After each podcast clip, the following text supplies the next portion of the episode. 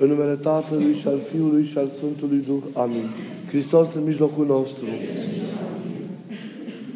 Evanghelia rânduită să se citească în această duminică este luată din scrierea Sfântului Luca din capitolul 14 și după cum ați ascultat ne relatează una din cele mai profunde și mai pline de semnificații pilde pe care Mântuitorul Iisus Hristos a rostit-o. Și anume pilda celor chemați la cină.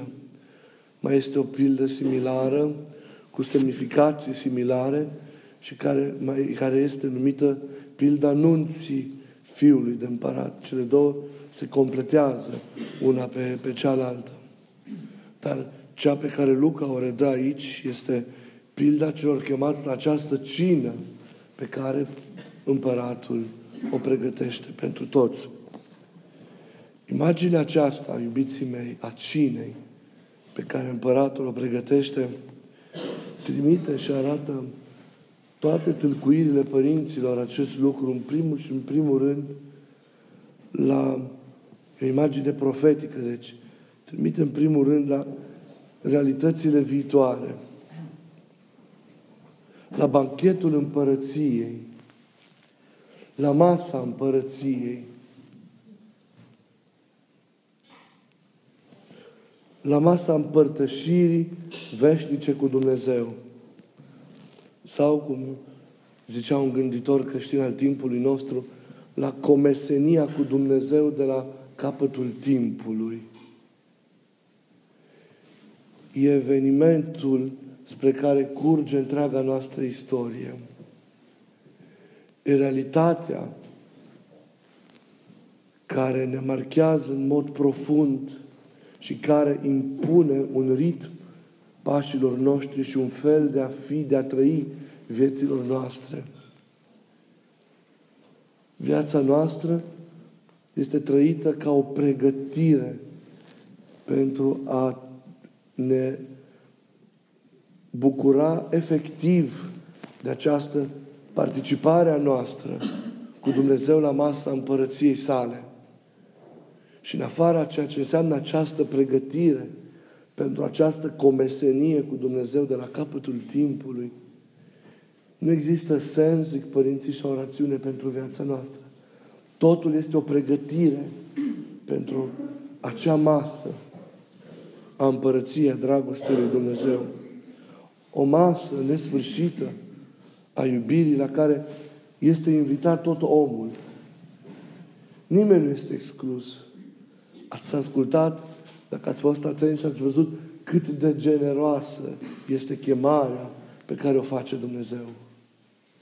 Sunt chemați mai întâi cei care s-au ocupat cu legea, cei care sunt socotiți drepți în credință, oamenii care la rândul lor în istorie au fost preocupați de Dumnezeu, chemat poporul ales și apoi chemați toți oamenii. Ne surprinde cât de disponibil este cel care cheamă. Chemarea sa, vedeți, este totală, este nediscriminatorie, este de o generozitate și bunăvoință unice. Sunt chemați, cum ziceam, nu numai cei îndreptățiți să participe la ea, adică cei drepți, ci sunt chemați și toți păcătoși, toți dezmoșteniți, toți ratați existențial, toți dubioși, am zice. Și chiar completează Luca, ați auzit în text, și neputincioși, și orbii, și șchiopii, adică cei care de regulă în mediul iudaic sunt ținuți la distanță de cele sfinte, întrucât erau socotiți impuri. Sunt chemați chiar și cei de la intersecții, de la răspântiile drumurilor, adică oamenii care încă nu sunt angajați existențial, oamenii care sunt încă necopți, oamenii care sunt nehotărâți, indeciși, care nu merg încă pe vreun drum. Invitația așadar este generoasă. Nimeni nu se poate scuza vreodată când a primit o astfel de invitație. De aceea și noi trebuie, în primul rând, să conștientizăm că avem o astfel de invitație. Fiecare dintre noi. de a participa la masa împărăției dragostei lui Dumnezeu. Mă observăm apoi un lucru foarte important, că invitația aceasta se face în doi timpi. Sunt două etape, de fapt, care o compun. în primul rând, se face această chemare. Oamenii deci sunt într-o primă fază, sunt poftiți, sunt invitați, iar apoi, după un timp bine știut de către cel care organizează cina, dar neprevăzut ca durată și necunoscut ca durată de către participanți, se face chemarea efectivă, deschizându-se porțile casei împăratului. Se creează un interval între, deci, invitația propriu-zisă pe care fiecare o primește și momentul chemării efective la acest ospăț când toate sunt gata, când toate au fost rânduite, când acel timp s-a împlinit. E un timp de intermediar care dă răgazul necesar celor care sunt chemați să se pregătească. Ei trăiesc într-o veghe, într-o așteptare sau într-o atenție din aceasta veghetoare. Toată viața, toată experiența lor de zi cu zi din acel moment în care au primit invitația sau au conștientizat faptul că au primit-o, nu înseamnă altceva decât o pregătire pentru participarea la acest moment, o așteptare într-o chemarea lor efectivă pentru a intra la masa împărăției. E un timp pe care și noi trebuie să-l considerăm. E un timp, eu zic, în care ne și aflăm. Pentru că am primit cu toți invitația și așteptăm momentul în care Îngerul lui Dumnezeu ne va anunța că acum toate sunt gata, toate s-au rânduit și este timpul ca rând pe rând să intrăm la masa împăratului. Aceea e un timp pe care fiecare din noi, timpul acesta al vieții, cât este, e un timp pe care trebuie să-l trăim cu mare atenție și cu mare responsabilitate. Veghind mereu ca în orice clipă să fim pregătiți, pentru că nu știm clipa sau ceasul când suntem chemați să intrăm efectiv la masa împăratului. E emoționant un fapt aici și am încercat să-l, să-l amintesc în fiecare an sau ori de câte ori am avut ocazia să vorbesc despre această pildă. Ne emoționează faptul că și gazda însăși se pregătește. Iată, mi-am pregătit o spățul, se zice, sau iată, toate acum sunt gata. Iisus, deci, însăși participă la această pregătire pe care El o cere, de fapt, oaspeților. El însuși este implicat în această pregătire a banchetului sau ospățului. El le pregătește pe toate în bucuria Lui, în dragostea Lui, pentru ca nimic să nu lipsească în veșnicie omului care vine să stea cu El la masa iubirii sale. Pe toate le duce la deplinătate ca acea experiență a participării la masă cu El să fie o, o, cu adevărat o experiență a împlinirii existențiale. Omul nimic nu poate trăi mai înalt, mai profund decât acea vecinătate cu Dumnezeu la masa împărăției. Cu tot ceea ce ea însemnează ca și experiență, pentru că vă dați seama, este o experiență care depășește puterea noastră de înțelegere, puterea noastră de, de gândire, de simțire în, în aceste momente. Pentru că e vorba de participarea noastră la taina vieții lui Dumnezeu. E vorba despre împărtășirea noastră de Dumnezeu. La masa împărăției ne hrănim cu Dumnezeu. El însuși se face hrana noastră, El însuși se face viața noastră într-o această unire a noastră cu El în, în iubire. Deci El însuși, Domnul, este implicat în această pregătire. Iar împărăția este și ea într-o iradiantă, să zicem, stare de așteptare în vederea unei depline asumări a fiecărui invitat care va veni, care va veni acolo. Din păcate, nu toți cei chemați vor și participa la cină. Unii sunt pregătiți și intră. Alții pot să vină, dar sunt excluși că nu sunt pregătiți.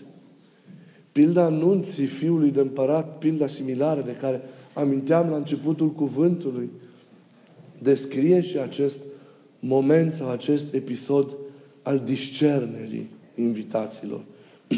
și vedem că unul dintre invitații este scos afară de la nuntă pentru că nu avea haină de nuntă. Adică a venit, a răspuns invitației, dar nu a venit pregătit pentru ceea ce înseamnă participarea la nunta Fiului de Împărat sau la cina, la masa lui Dumnezeu. Toți suntem chemați să participăm la împărăție, dar nu putem să intrăm oricum în împărăție. Trebuie să ne pregătim pentru împărăție. Trebuie să ne arătăm într-o oarecare formă vrednici de această împărăție. Ascultându-L pe Hristos, conformându-ne Lui, împlinind voia Lui în fiecare zi, în fiecare clipă a vieții noastre. Trăind un mod de a fi dumnezeiesc. Nu ne putem bucura de viață dumnezească dacă noi aici stăm în afara vieții dumnezeiești. Din nefericire, există și alții care declină chemarea invocând nefericite scuze. Și părerea mea este, și cred că aceasta este cea mai tristă categorie. Mai tristă decât aceea a celor care au ajuns, dar nu sunt pregătiți pentru banchet. E mai tristă. Și ați auzit ce scuze au invocat acei oameni chemați ca să vină la cina împăratului. Scuzele fac parte din, sau au făcut parte din registrul vieții practice, imediate, al urgențelor lumești. Și ați observat și disproporția, că disproporția dintre prestigiul invitației și fastul banchetului, pe de o parte, și meschineria scuzelor, pe de altă parte, este flagrantă. A răspunde unui împărat că nu poți veni la cina lui pentru că ți-a dat o pereche de boi, sau pentru că tocmai ți-ai căsătorit, sau pentru că ai, ți-ai cumpărat un ogor și trebuie să-l, să-l vizitezi. E ridicol. Dacă nu, cumva putem să spunem că toate aceste răspunsuri arată o nesimțire, arată chiar și o prostie din partea, din partea oamenilor. Răspunsurile însele pe care cei chemați și care se scuză le dau ating limita de jos, de jos a ridicolului. Și din nefericire, uitați-vă, oamenii sunt și astăzi așa. Invoc atâtea motive care i-ar împiedica pentru a se apropia de Dumnezeu, pentru a-L cunoaște pe Dumnezeu, pentru a intra în intimitatea lui Dumnezeu pentru a trăi acea comesenie cu Dumnezeu chiar din timpul vieții acesteia. Și de multe ori, registrele acestea lumești sunt determinante. Și acum, și acum mereu omul invocă scuze lumești, justificări omenești pentru incapacitatea sa de a trăi viața duhovnicească. Nu am timp. Sunt prea prins cu lucrul, cu responsabilitățile casei, cu grija care o am față de copii, față de animale și așa mai departe. Ei sunt prins în toată vâltoarea, în tot tumultul vieții aceștia și nu am timp să mă rog, auzim de atâtea ori, nu am timp să vin la liturghie, nu am timp să fac cu tare sau cu tare lucrare duhovnicească care este importantă. A fost și atunci, este și astăzi, o incapacitate de a discerne între ceea ce este esențial și lăturalnic. E o neglijență pentru ceea ce e în afara imediatului. și aceste lucruri sunt teribile. Nu poți să devii ucenic al lui Hristos. Nu poți să devii comerciant cu El la masa împărăției sale. Câte vreme ești închis, ziceam de atâtea ori, în aici și în acum.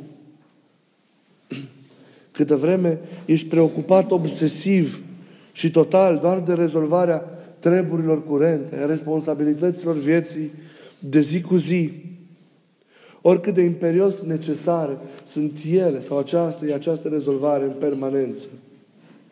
Nu poți devii ucenic al lui Isus și comercian al său câtă vreme ești închis în patim, câtă vreme ești robit realităților de aici și cu atât mai mult le trăiești în chip pătimaș.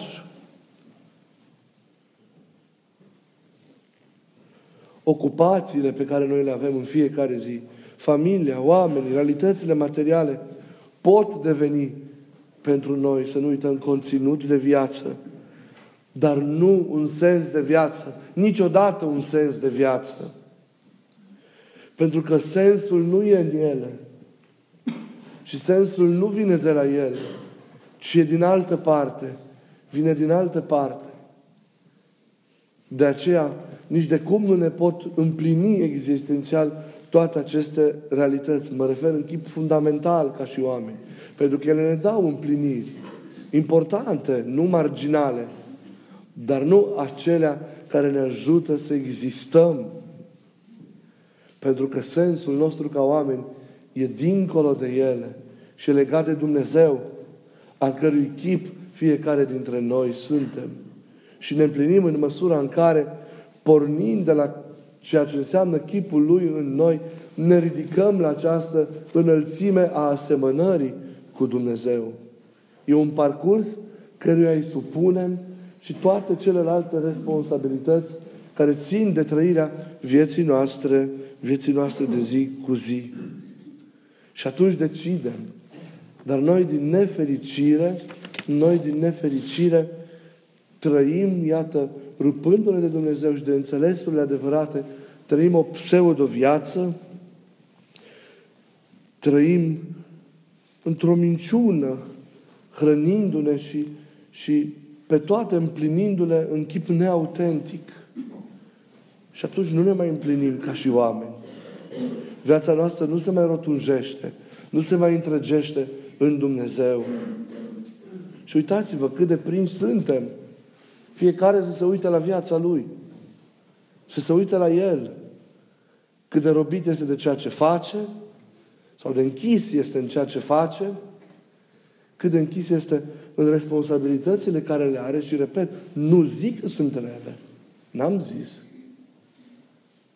Uitați-vă cât de, de, de, de închis în împlinirea grijilor de zi cu zi este omul, încât pierde esențialul.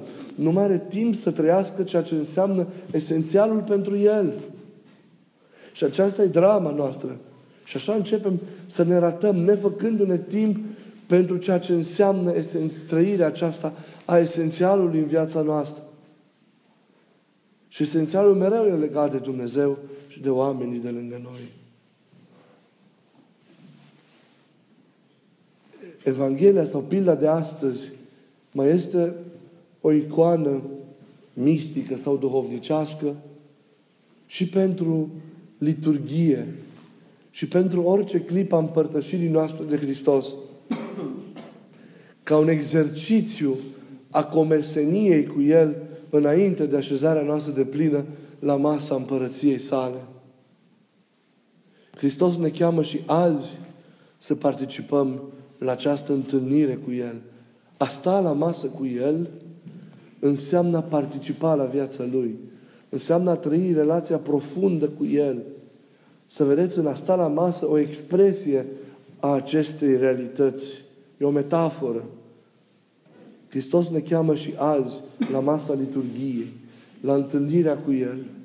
Și noi, din nefericire, invocăm atâtea scuze, arătăm atâtea motive ca să justificăm și absența noastră, dar și lipsa noastră de integrare totală în ceea ce înseamnă evenimentul acesta al întâlnirii și al împărtășirii și al hrănirii noastre de El sau cu El.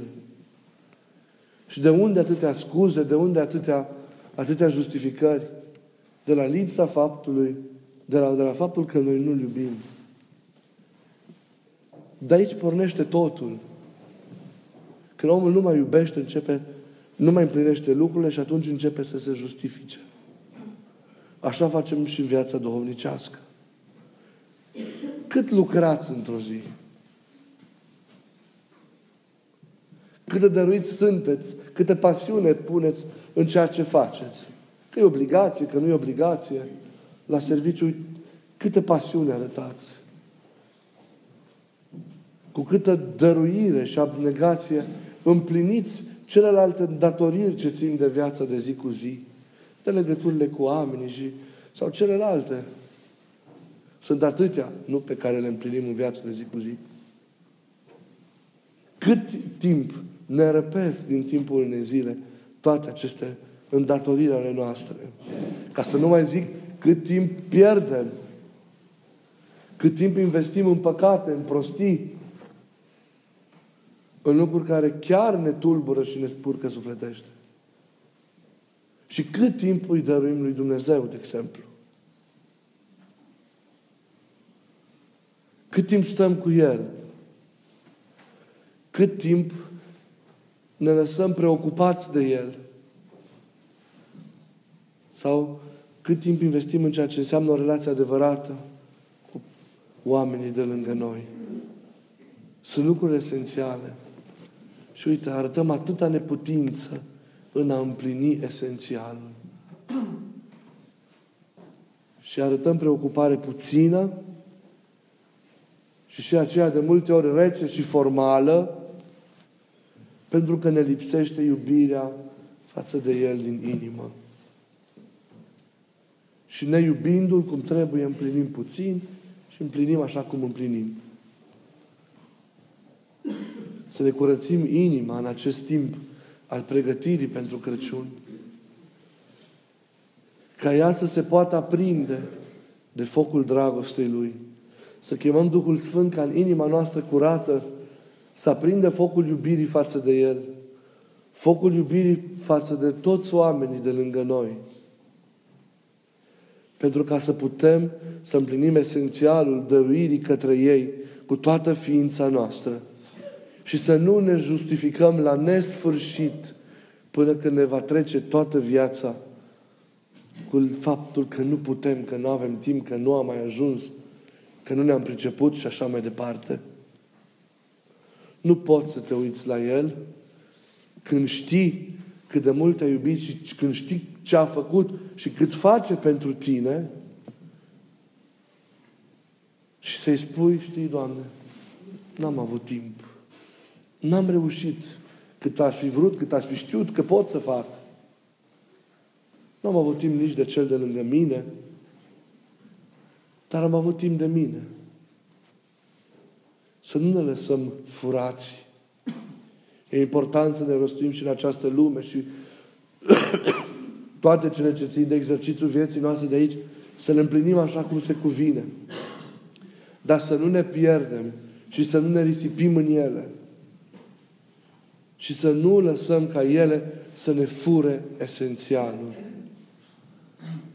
Pentru ca să putem atunci și acum, dar mai cu seamă atunci, să răspundem cu toată inima și să fim gata pentru a intra la banchetul său veșnic și pentru a ne bucura de tot ceea ce El în iubirea sa a pregătit fiecăruia dintre, dintre noi.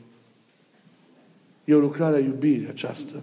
Această chemare, această pregătire a împărăției, această pregătire a Lui pentru petrecerea cu noi în veșnicie. Această așteptare a Lui e o lucrare a iubirii. De aceea și noi să le facem pe toate pentru El, cu dragoste mare față de El, lăsându-ne mișcați mereu de dorul după El. Și atunci vom ști să prețuim timpul, vom ști să-L chivernisim bine, vom ști să împlinim așa cum se cuvine toate aceste responsabilități ce țin de esențialul vieții, vieții noastre. Ca viața noastră să fie o viață cu adevărat împlinită și fericită. Amin.